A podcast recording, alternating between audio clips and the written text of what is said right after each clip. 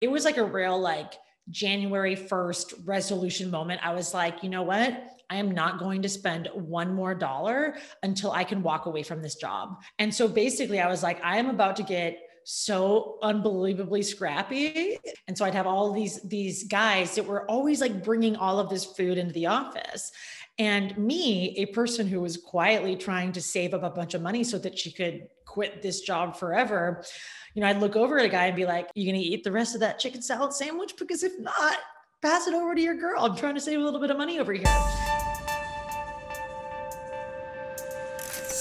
Welcome to today's episode of Invested Success. I'm so excited to introduce today's guest, Amanda Holden, who is an award winning money speaker, writer, and educator. Through her business, Invested Development, Amanda educates women about investing because she believes that the world needs more women in financial power. Over the last five years, Amanda has taught thousands of women to invest. And she uses a unique but effective stand up comedy and relatability to inspire real world results in her clients. Amanda also writes a money blog called the Dumpster Dog Blog, recently featured in Forbes for her work and has won multiple Plutus Awards. Before we get started, please remember to smash that like button if you're watching on YouTube or hit subscribe wherever you happen to be listening. Thank you so much for tuning in and enjoy today's episode with Amanda Holden. So, where did it all begin for you? Oh my gosh. Okay. Well, first of all, thank you so much for having me. I'm going to have to think for a second about what it is that I wanted to. I think I wanted to be a stunt double when I was growing up. I was like, I want to motorcycle off a cliff. I'm pretty sure that that's what I wrote on any assignment where I had to say what I wanted to be when I grew up for at least like four or five years. But I've gone through phases of a lot of phases. I wanted to be a doctor. I, I wanted to be an astronaut. I all the usual stuff. But where I ended up is I ended up working in investment management. So after graduating from college, I ended up working for a private money manager in San Francisco. And so I was there for about six years. And my primary role at this time was I was working as an investment counselor. And so my job was to work directly with high net worth clients, answering questions about the market, getting to know their personal financial situations, keeping them apprised of portfolio strategy. Basically, what I like to say is I was doing a lot of handholding with old rich white guys all day. And so it was a really good job in that I learned a ton and I'm doing what I'm doing now because I have this background. But I also kind of hated it. And so I ended up saving up all my money, quitting, leaving. I thought I was going to leave the world of, of money altogether. I just kept coming back around to this idea, which was, you know, all of this information that I learned is so valuable. I've been helping all of my girlfriends with this information. You know, maybe my work here isn't done. And so I decided to come back and start an education business for young women, teaching young women how to invest, or, or not just young women, but really anybody who has felt left out of these conversations because so often these conversations about building wealth are reserved for the people that are already wealthy. And I was like, that doesn't make a lot of sense to me. And so here we are. So smart. The name of your blog, we've got to talk about it. The Dumpster Dog blog? It's the Dumpster Dog blog, yes. Amazing. Where did that come from?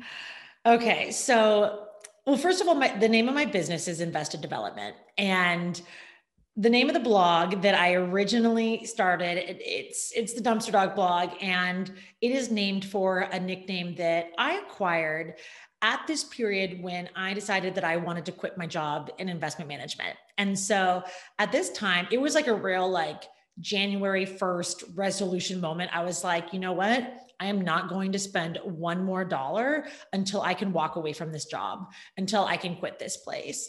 And so basically, I was like, I am about to get so unbelievably scrappy that I'm going to be a, a, version of myself that is unrecognizable to all of my friends who have been witnessing me in my early and mid 20s basically lighting all of my money on fire in San Francisco.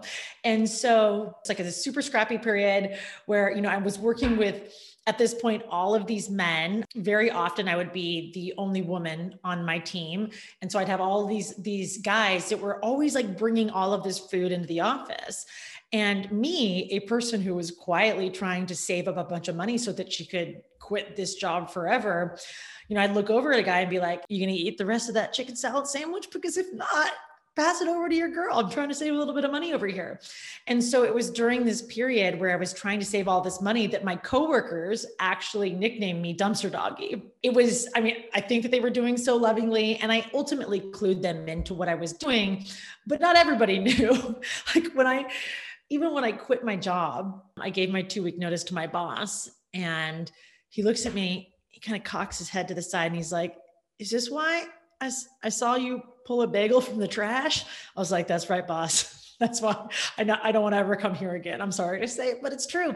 And so, anyways, I decided when I came back, I went and left and traveled for a little bit, trying to figure out what to do next. And ultimately, I came came back to the space. I decided to start a blog just on what you know what i had done in order to quit start teaching about investing start teaching about other money topics. And so i named it the dumpster dog blog. On socials i am also dumpster doggy. It's one of those things where it's like oh man like if i had to do it over would i name it the same thing again? I don't know but that's what it is for now.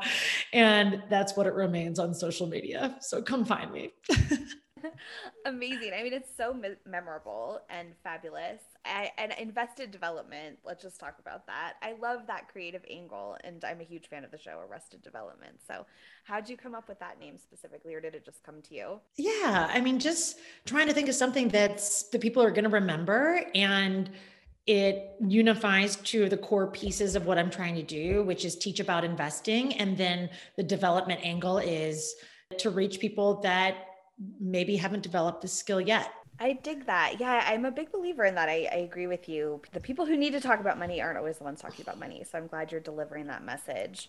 What was it about your day job that was so horrible? And why did you want to become an entrepreneur? Where do I even begin? There were a lot of things about my corporate work that felt like a mismatch. I would say primarily just the job itself, which was you know working with rich men like helping rich men get richer is like not i would not say that that is something that aligns with my general ethos and what i want to be doing with my time and with my life. So there was that also in my opinion it was a very toxic workplace. Um, it was very rigid. Employees had no opportunity for flexibility. You know we're there nine or 10 hours a day minimum at a minimum and the timing is not flexible. So that means we're there when the market opens which on the west coast is 6 30 in the morning there's absolutely no flexibility. And you know one of the things that happens in a workplace where there is no flexibility is that there's one very specific type of person that can get ahead, and that is somebody that has no caretaking responsibilities whatsoever. And so, everybody who gets ahead at this firm, they are men who have wives, many of whom stay at home and take care of their children. And so, all of the people in charge, it's just like Don Draper after Don Draper after Don Draper type of guy. They always were willing to, to pay enough to be competitive their whole ethos was like if you don't like it well like let me show you to the door i think that we're under or at least some companies are understanding now that if you want women and specifically mothers to be able to get ahead in the workplace then you're going to have to allow for some flexibility. Because guess what? When your kid needs to get picked up from a dentist your kid needs to get picked up from a dentist. And so i am and was a childless person. That being said i simply cannot work for a place that cannot see that. And so there was that. There was sexual harassment, of course, because I worked in a department of all men. And so that was all around me constantly. And so there, there were a lot of reasons. Also, I just kind of didn't want to be talking about money all day. I was like, this is so not me. I don't see myself in this space. I don't see myself in this role. I definitely see myself more as somebody that is maybe like an artsier person or would end up in some sort of like humanitarian work or something. And so spiritually, it was also not the right type of work for me. And now I do the same thing. I do talk about money now, but it's a little bit different because it's on my own terms and it's for who I want it to be for. Amazing. I really like that. So, what would you say is your unique perspective on some of these topics, including like how someone should get started? Do you have like advice that you give your primary client? Sure. Well, first and foremost, my perspective is that however hard or complicated you think investing is, it's not.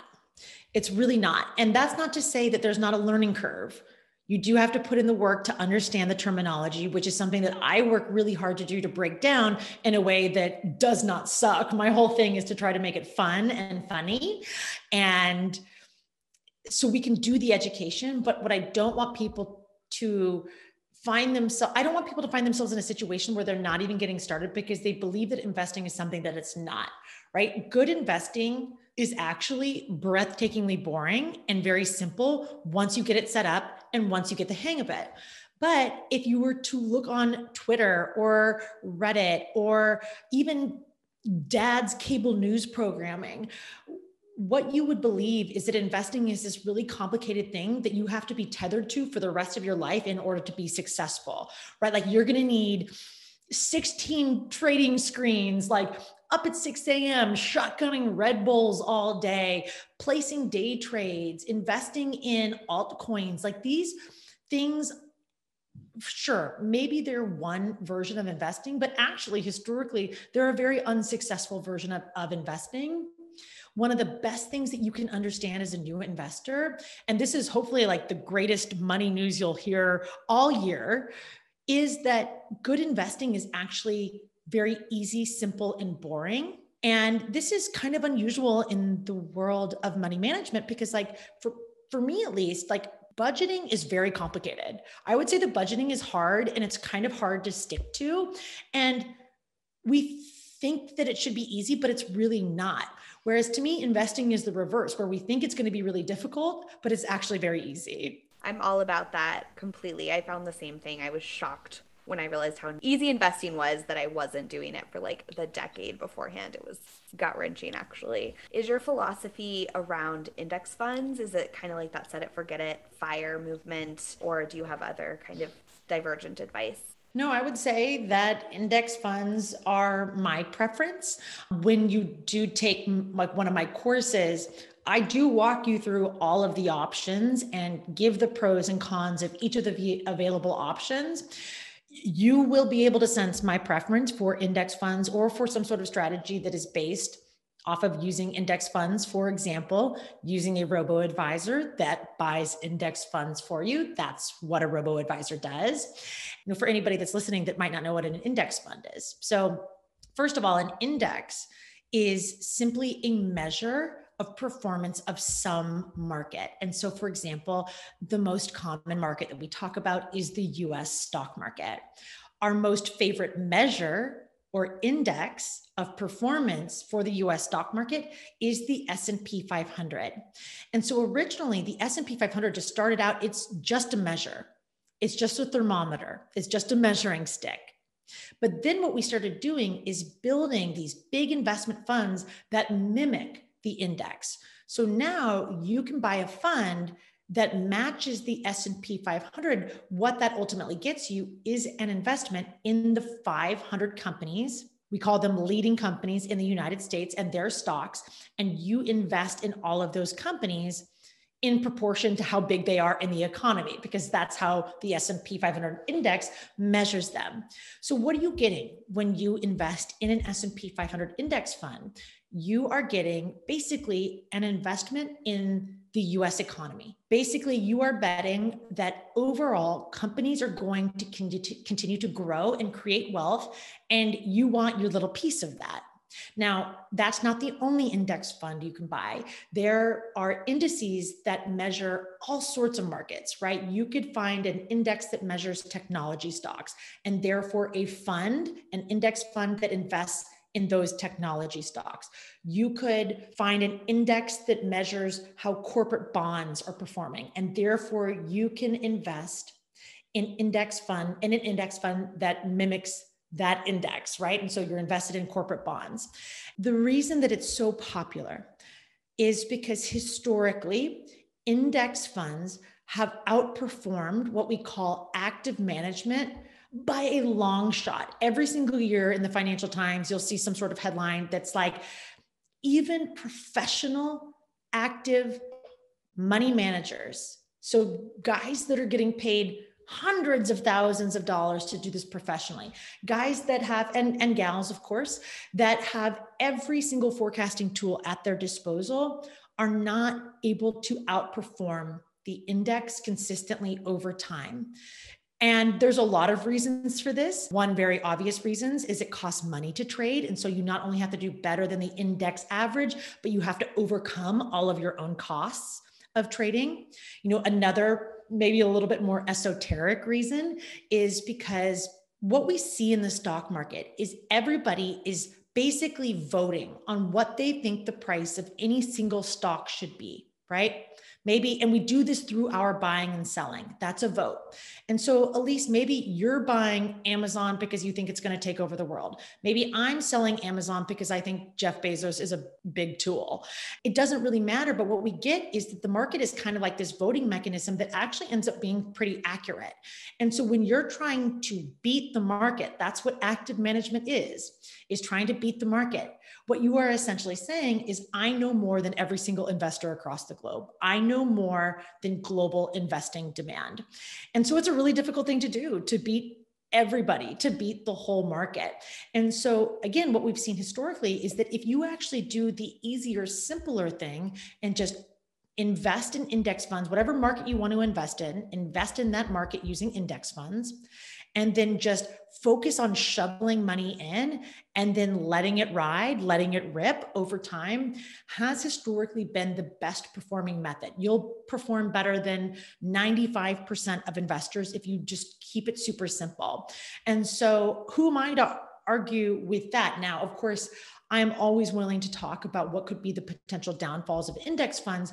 But I think that for most people, at this point, there does not seem to be a better option out there. Completely. I actually could nerd out about the the downfall of index funds as well, but my behavior is your exact advice and it's been a total revelation. But do you have any thoughts on potential downfalls or exploring how you can hedge your bets, like investing in a different economy and that kind of thing? Sure. Well, I am personally all for global diversification. And so there are definitely two camps of stock investors. There are people that say US is best and you know even legendary investors like warren buffett and even jack bogle who created vanguard and the index fund they're very us's best people and i think that for a lot of people who are trying to keep it as simple as possible shoveling a bunch of money into a US, a total US stock market or an S&P 500 index stock market fund is a fine strategy.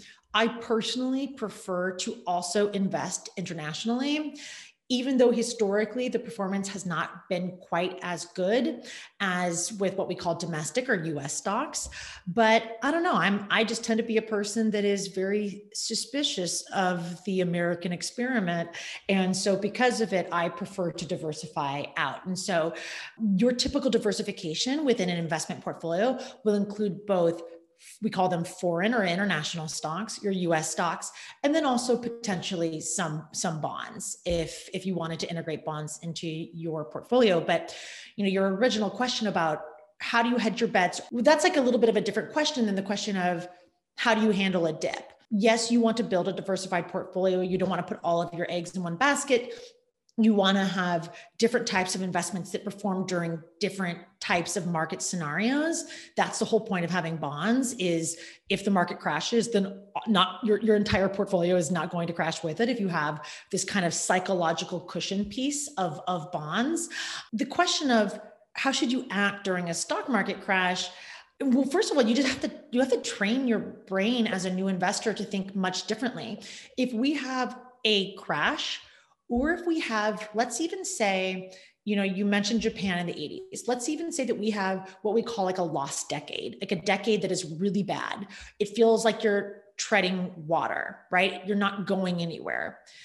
Both of these scenarios, a crash and a lost decade, these are actually incredibly good things if you are a new investor. We have to rethink what the, even the words good and bad when we're talking about the market it's good and bad depending on your vantage point.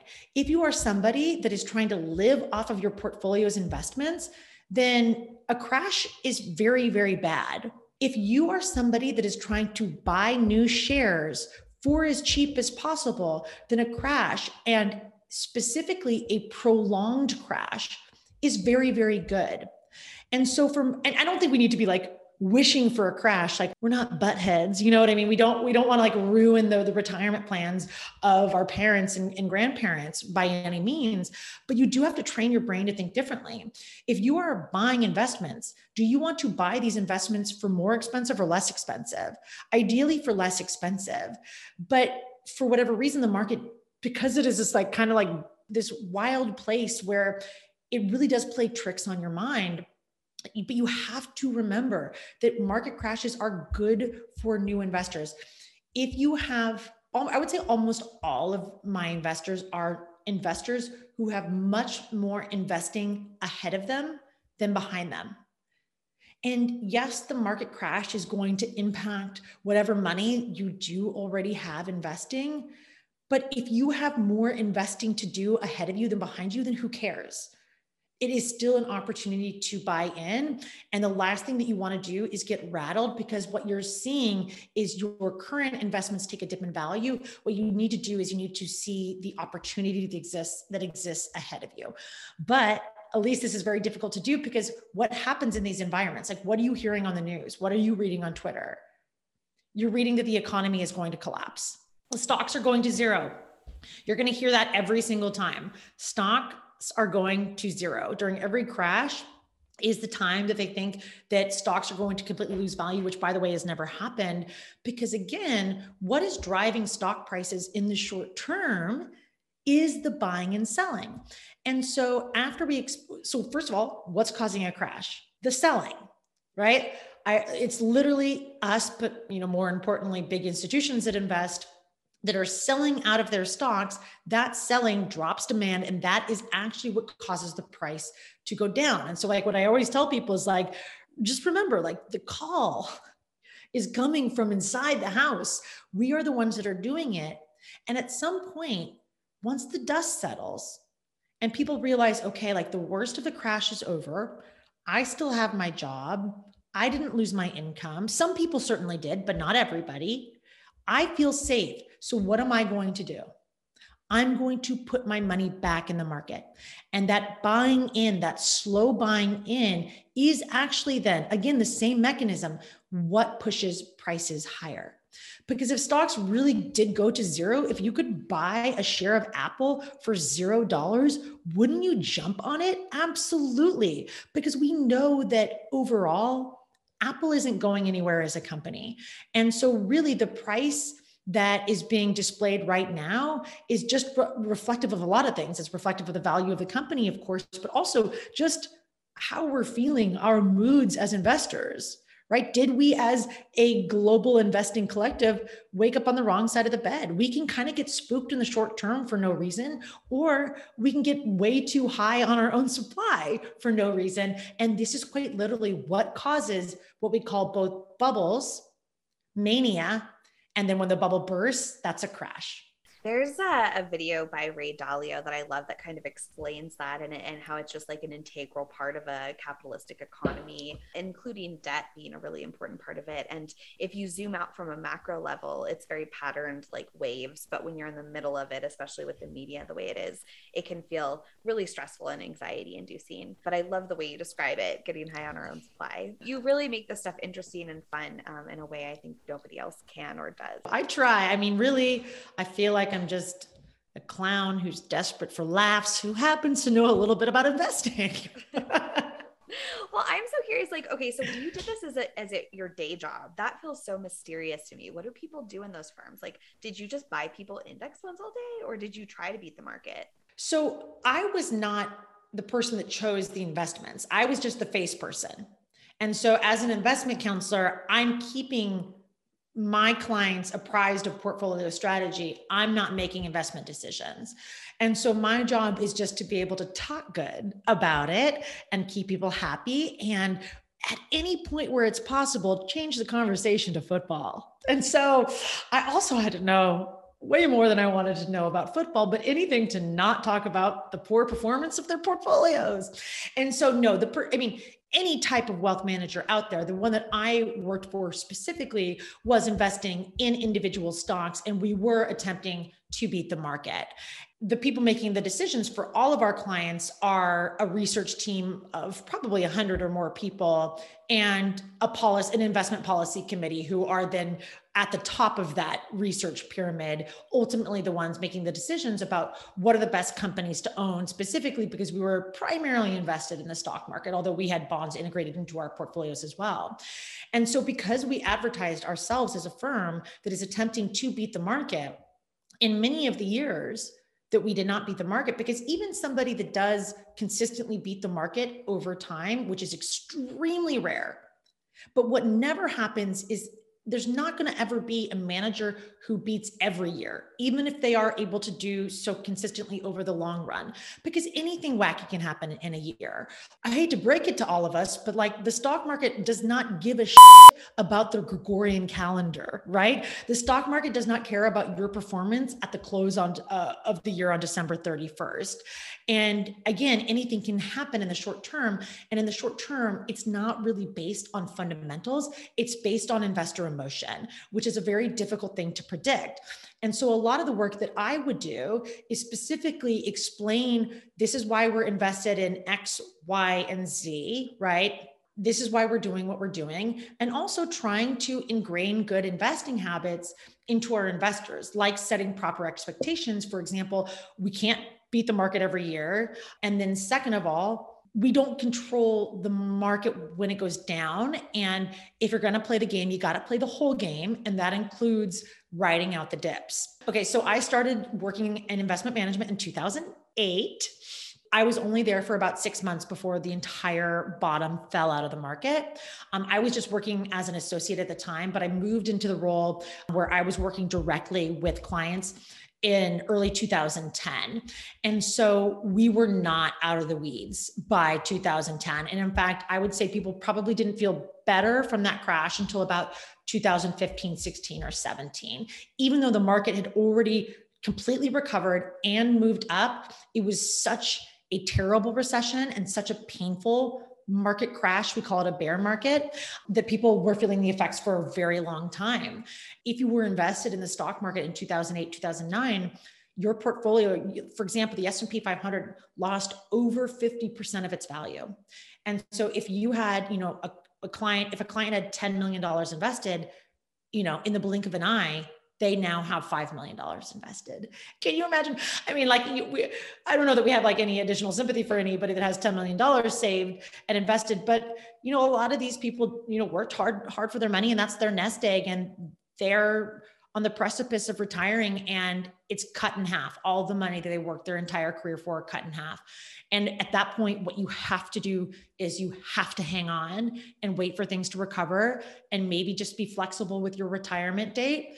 But again, it the, the market is really going to trick you into believing that this is a permanent state when it's not like you said, when you zoom out, when you watch from the moon, you see pattern waves, but when you're in it, you feel like it's permanent. And so, again, this is all my answer to your question of like, what were you doing? Well, what I was doing was basically trying to get grown men to stop crying about their money and just chill out for a minute. Well, yeah, I mean, are you passionate about index funds because being in that environment, did you notice that it was actually potentially more profitable to be investing it yourself with these automated funds? Or did, were people actually able to beat the market here and there? Because i've seen that happen as well. I think beating the market is possible. Mm-hmm. of course. If you only bought apple stock 30 years ago then you beat the market. And so it's of course what i'm not saying is that it is impossible to beat the market. There are going to be people that beat the market. But you are then taking on additional risk in order to do so. Because in order to invest in a way that's different than the index average, it means that you are narrowing down on categories that you think are going to outperform. You could be right or you could be wrong. And so, for most people, especially people that aren't familiar with investing in the stock market, and they aren't familiar with just the inherent risk of being invested in a volatile asset class where there are not necessarily any promises. That's plenty of risk in and of itself. And so then to add an additional layer of risk by trying to outperform the market is something that I just don't think is really necessary for a lot of people. I'm not saying that you can't do it. I would say that if you are going to go that route, then you definitely want to make sure you understand how to use a benchmark to manage risk and measure performance. And if if that sentence just went in one ear and out the other, then you're probably not ready for active management. That's smart. Do you think we're in an inflated market right now? Yeah, it feels really, really, really inflated, doesn't it? Yeah, I mean, the stock market is just not at the same party as the economy, which it's been really wild to witness over the last couple of years. That being said, we have been saying this for the last probably since 2015. We've been saying, okay, this bull market, which is a good market cycle, I hate to use word good, but like this positive trajectory that we we're seeing in the in the market since basically March of 2009 is when the market turned around. And so this is a really long good or bull market cycle. We've kind of been waiting for the other shoe to drop, right? It feels like at any point, this whole house of cards could come tumbling down. And so there's no doubt that if you're watching and if you're apprehensive, and you're like, okay, but that lady told me that I should be investing when the market is bad, not overinflated, that it feels like maybe what you should do is keep some money on the sidelines. I get it. That being said, again, this has been said in 2015, 16, 17, 18, 19, and 20. And almost every single one of those years was a wildly positive year. If you kept your money on the sidelines because you thought the stock market was going to crash, you only missed upside. And guess what? You cannot even hope to perform what the average stock market performance is over time if you're missing years that are up. And the reality is, the stock market is up more than it is down. So it's up about 70% of the time, it's down about 30% of the time. Statistically speaking, or at least with all of the empirical or numerical studies that we are seeing about sh- basically your question is should i invest now or should i wait? The answer is most of the time it makes sense to get the money invested now because the market is up more than it is down. And so it is more likely that you are going to miss upside than miss out on downside. And so that being said you also have to take you know what we know from empirical studies of the market and then you have to puzzle piece that together with whatever you feel good about emotionally because the last thing you want to do is put all your money in and then maybe the market does crash and then have you stop believing in your ability to do it. Yes empirically it makes sense to put the money in as soon as you can in order to apply your money to the market for as long as possible to catch as much upside as possible. But you have to pair that with your own personal comfort level, knowing that this is a long term game and you do not want to let the market mess with your resolve. That's really smart. I'd love to hear what you think about dollar cost averaging and as well as like how much of a cash cushion on the side is a good idea. So, like, let's say the stock market does crash, you obviously don't want to then sell your stocks at that time, right? You want to leave them in and let them ride. So, what would be like a good allocation of cash versus index funds? Yeah, so dollar cost averaging is is simply the act of putting in money to the market or buying investments in the market on a regular basis. For most people that will be monthly or twice monthly depending on when they get their paychecks.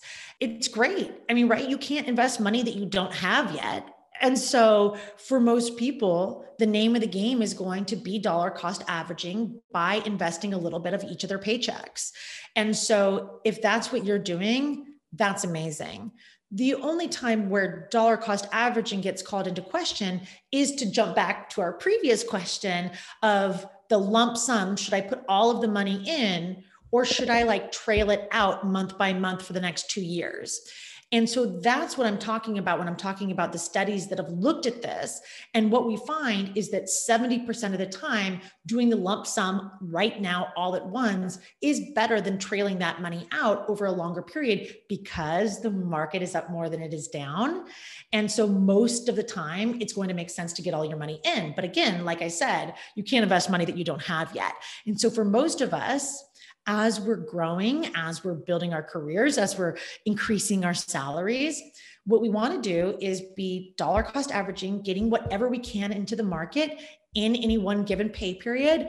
And you know every 6 months every year try to adjust and see if you can add a little bit more given your you know your personal financial situation.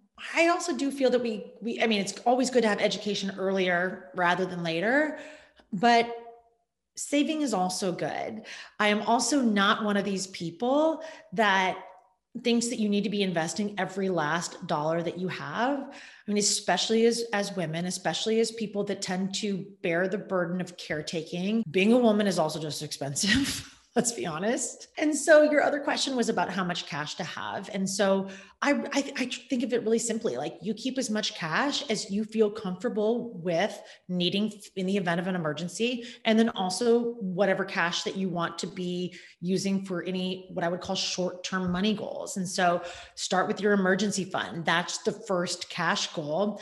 And everybody's emergency fund is going to be different. Dave Ramsey's advice of $1,000 is not going to be enough for anybody. So you're going to need more than $1,000. But how much you need depends on what is the cost of living in your in your particular area how much do you spend on a month by month basis and ultimately if you were to get laid off from your job how long do you think it would take you to realistically get a new job especially if the economy was bad so back in the day, the old number was it takes about six months to get a new job if you are laid off from your current job in a bad economy. That can be a starting place, having six months of like what I would consider to be like stripped down expenses, right? Like you're not living lavishly during these times. What would it cost to pay your bills, to get yourself fed, to pay your insurance, to take care of yourself, to get through this rough period? and how long do you think that you need this money for? Again maybe you're three months maybe you're you have a family and you're like a year would make me feel more comfortable. And so that's where i would start. And by the way this is a hard goal to accomplish we talk about it very flippantly because it's the first goal and we're all excited to move beyond this goal and to get to investing but it's also totally okay to start with working on your emergency fund and to start with paying off any high interest debt like credit cards because guess what there is not going to be a reasonable way that you can invest and invest your way out of what you are essentially bleeding out in credit card interest. And so if you want to go ham on your credit cards first and foremost, and then work on that emergency fund before you get to investing, that's a great goal. That's a totally fine goal. Don't feel bullied into doing something that you're not ready for. That's a great question, actually. And I'm sure one that people are wondering a lot. Does it make more sense to pay off debt or to invest or to do simultaneously both? It's it all depends on the person, right? And so like if you are somebody that is anti-debt, then use that momentum, use that energy to get rid of the debt. And as long as you're working on something, you're doing well, right? The way that I look at it, because I think it's like a very like personal finances, personal type of a thing, is that okay, so first we start by comparing interest rates, right? What is the interest rate that you are paying on your debt versus what is the interest rate that you could hope to earn on an investment? And so let's say that you could reasonably expect to earn 7% annually moving forward by investing in the stock market. And so that's maybe how much you could expect, although nothing is a guarantee. Nothing is a guarantee, right? So then compare that to debt. The average credit card right now has a rate of interest of about 16, 17, 18% per year. There is really no way that you could invest to outpay again or out earn what you are paying out in this credit card interest, right? Like I always like to tell people there, there's only one way to to earn 18% guaranteed returns on your investment. That is to be Visa. Visa is earning this rate of return because they're the ones that are charging this exorbitant rate of interest. And so if you carry a credit card balance, the math is pretty clear work on getting rid of your credit cards first and foremost. Now, where it starts to get a little bit more interesting is when we're comparing an interest rate. Like, let's say you have a student loan that you're paying a 7% rate of interest on your student loan, and you could expect to potentially earn 7% investing. Which should you do? And this is where we can start to tap into what feels best for you. If you are somebody that's like, I want to get rid of it, then we know what you should do. You should work on getting rid of the debt right? If you are somebody that's like, you know what, I've got the debt payment handled, it just feels like a bill, just like every other bill. I don't want my payment to Fannie Mae to stop me from building my own wealth. And so I want to get started investing now while I'm also paying off debt. If that's how you feel and you feel inspired to do both simultaneously, that is also great. That's genius. I would be amiss if I didn't dive into something I'm also really passionate about, which is the wealth gender gap. What are some of the discrepancies that you see? How what are you doing to kind of like close that divide? Yeah, well, first and foremost is creating a space where you are not going to be condescended to no matter which question you ask right? I was even talking with a friend last night and she was like, I'm like past age where I can just ask stupid questions. I'm like, okay, first of all, everybody has the same questions. Like nobody slides out the womb knowing what modern portfolio theory is. That's just like not the way that it works. And so there are no stupid questions, first of all. And don't worry, everybody's got these same questions. And so, really taking the standpoint of there are no stupid questions is important to my personal model. And then also, like what you'll never see me do is ever condescend to anybody about their spending habits. I don't know you. I don't know what makes you happy. What I will literally never do is tell you to stop getting a manicure so that you can invest. Yes, we do need to find the money somewhere. And so, what we should do is we should take a deep inventory and figure out what we don't love, what is not needed in our lives. And I think that we also, as women, need to truly confront the forces of materialism and consumerism that we're faced with every day. You know the forces that tell us that we're not pretty enough skinny enough and try to understand you know is this making me make decisions that will ultimately affect my long-term personal health but again what i'm never going to do is say don't do this don't do that because you also hear so many stories about women who go to a financial advisor and the financial advisor maybe only speaks to the husband or condescends to her because she's got an expensive purse or, or whatever it may be. And so we got to leave all of that behind because I guess guess who spends a lot of money? Men. Men spend a lot of money, but when women do it, we get condescended to. And so those are a couple of the ways that I try to combat it in my education. I'm also somebody that will be the first to say that financial literacy is not going to fix our country's problem with sexism and racism. Ultimately, helping women with resources get richer is I'll be honest, is, is, is kind of the work that I do. And I do my best to make it accessible. But truly, feminism has to be a bottom up job, not a top down job. Getting more women in this C suites is admirable, but it's actually not going to be what helps most women. And so, in my work, in addition to trying to educate about investing, which is the core of my business, I find it very important to have very honest conversations about this work I do and whether or not it is feminist. And I'll be the first to criticize myself and my business and saying that I don't know that it is. And that's also okay. It's, it's okay to be honest about what type of impact your work is having. And I get the nicest, nicest notes from my students, and my students are so, so lovely. But you know, until we can raise the minimum wage, until we have paid maternity leave paternity leave as well parental leave for all parents you know until we have reasonably affordable health care until until we have all of these childcare. Nobody in this country can get reasonable it's a it's a mortgage to take it to, it's like taking out another mortgage to get childcare. And so until we can fix these things we're really not going to ever see any sort of equality uh, uh, any sort of financial equality across all genders and races I'd love to talk about how women are victims of things like MLM schemes and this kind of like pop feminism message out there, and how that might be actually more problematic than it is a solution. What are your thoughts on that? Oh man. When I wrote that blog post that you're referring to about MLMs, and I would say that even now, I probably have a little bit softer of a stance on MLMs, not in the sense that I think that anybody should do them. Your, your chances of financial success are less than 1%. It can actually, it, your chances of financial ruin are much higher than your chances of financial success.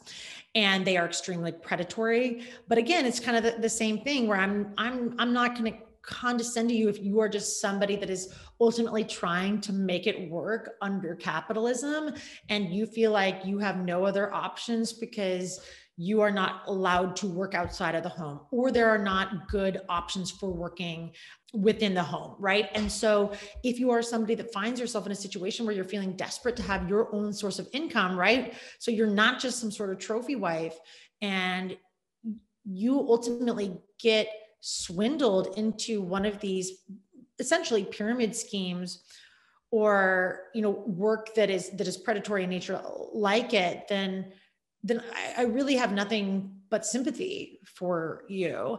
And I, it, it really makes me sad that we live in a world where being a mom leaves you with such such few good options to be able to participate in the workforce that we see MLMs pro- proliferating the way that we do. It's really fun to make fun of the really dumbass messages you get from your high school friends trying to sell you lip gloss. Like it's really like trust me when I say that at my core I'm a person that likes to do that, but ultimately if the, if we want to fix this problem that we need to have better labor solutions for women that are trying to raise families. Oh, that's beautiful. I really like that a lot. A, a, lot of what I do focuses on speaking to women specifically, or anybody who has felt the, the effects of, of sexism in the workplace, in their financial lives, and to do so with some levity and, and with, with some humor. And I always try to teach using metaphors, current events, memes, I'll put on a caution, like whatever it takes to get people to listen, I'm pretty willing to do it. And so for me, my entry point is is comedy or trying to be funny. Like I'm not a comedian by by any means, but like always trying to because like for me, all I want to do is laugh. I want to see people who are putting joy into the world. Don't get me wrong, I doom scroll with the best of them and I feel like I, I have like a very dark side as well. And so for me, like what I'm trying to do is, output reassurance and and joy and instill a belief in people that they absolutely can do it if they commit to the education. If they trust me, then I would be so happy to be their teacher. Let's talk about your entrepreneurial journey. So, first of all, for you, that special magical number, it sounds like, was 30K or so I've read. Why that number for you? And like, what was the mindset set shift that brought you from spender to saver? So, the 30K number that you're referencing is how much money I save in cash to quit my job. I'm not going to lie. I did not quit my job thinking that I was going to start as an entrepreneur. I quit my job with 30K in my pocket so I could travel and basically figure it out starting from complete zero with that money, I traveled for a year in South America, mostly uh, Latin America generally. I came home with some of that money left over. And at that point, I had already made the decision to basically start again with this idea in my head of taking this information that I had learned at the investment management firm and repackaging it and getting it to the demographics that I care most about. And so initially I thought I was going to write, so be a writer. And I, I did ultimately write for the last about four years as a freelance writer. I also started by writing a book on investing. And this is perhaps the best entrepreneurial advice that you can ever receive is that, like, whatever you think the first thing is going to be, it's not going to be that thing, but you are obligated to do it and ultimately to fail to figure out what is going to be your next thing. And so for me, basically, I wrote a book on investing. Then, when it came to shopping for agents, learning about the publishing process, what everything said was like, oh, like if you want a nonfiction book publishing deal, then you have to be famous. and I was like, oh no. Like I had barely been on social media at, at all, even personally at this point. So I was just kind of like, well, I don't really know how to get 2 million Twitter followers. And so I guess I'll work on that. But in the meantime, what I'm going to do is I'm going to start teaching live. I know that that is something that I'm really good at and that also seems to really work for people. Sitting in a room where some where like a teacher like me is like, "All right, you can't you can't escape me for an hour. I'm going to teach you everything I everything I can in the next hour." Actually, to me, revealed itself to be much more impactful for people than reading about investing because I was doing a lot of writing. That's when I started the blog. And I had the blog going, I was writing this book, I was doing the live teaching. And out of all those irons in the fire, so to speak, the live teaching was definitely what people liked the most. They liked it much more than my blog. And so basically, I then started hitting that harder and going in that direction. Started the business invested development. It was mostly live speaking and teaching, but now a lot of it is converted to video courses, workshops, and then I consider the content creation for social media under that umbrella as well. And so that seems to be what works for people. And it's not that I don't want to maybe necessarily publish this book on investing at some point, but I just I had to listen to people and I had to listen to what people wanted and ultimately I respected that and that has given me a business which is now it's it's working. It took about 5 years, but I no longer do any other freelance work. I don't do any other side work. I also bartended for 2 years while I was starting over from nothing. And so as of the January of this year, the beginning of this year, I, I quit all other freelance work to to to do my business full time. But yeah, it took four four or five years congratulations that's huge. There's this like notion especially with social media that overnight you're like i quit to be an entrepreneur and then you're famous and successful. It's like farming you're planting the seed you're hoping that it sprouts it might not. You have to water it every day with that faith. Well thank you so much for coming on the show today. I learned a ton even as an investing veteran. Is there anything else that you wanted to share with our audience today that we didn't cover yeah, well, if you want to come and find me, find my work, it mostly goes down on Instagram at dumpster.doggy, although I am trying to be on TikTok at dumpster.doggy as well. I do also kind of have a YouTube project in the works. I think it's going to be like a limited series, 10 different videos on, on YouTube. So you can find me there as well. But um, that's the free content. If you're feeling really ready to level up your game, I frequently do both shorter workshops, like investing 101 workshops, and then I have my full investing course as well. It's called Invested Development. And so if you want to commit to 12 hours, 15 video lessons, office hours with me, so you can ask me all of your questions as you're learning the material, um, that's definitely like my best and most complete option. Amanda, thank you so much for coming on the show. It was a pleasure having you. What was your favorite takeaway? Let me know in the comments below or leave a review. Next week's guest is going to be absolutely epic. You're not going to want to miss this episode. Thank you, as always, so much for tuning in. I hope you have a fantastic and amazing day. Until next week, this is Elise Walsh signing off with Invested Success. Thanks again for tuning in and have an incredible day.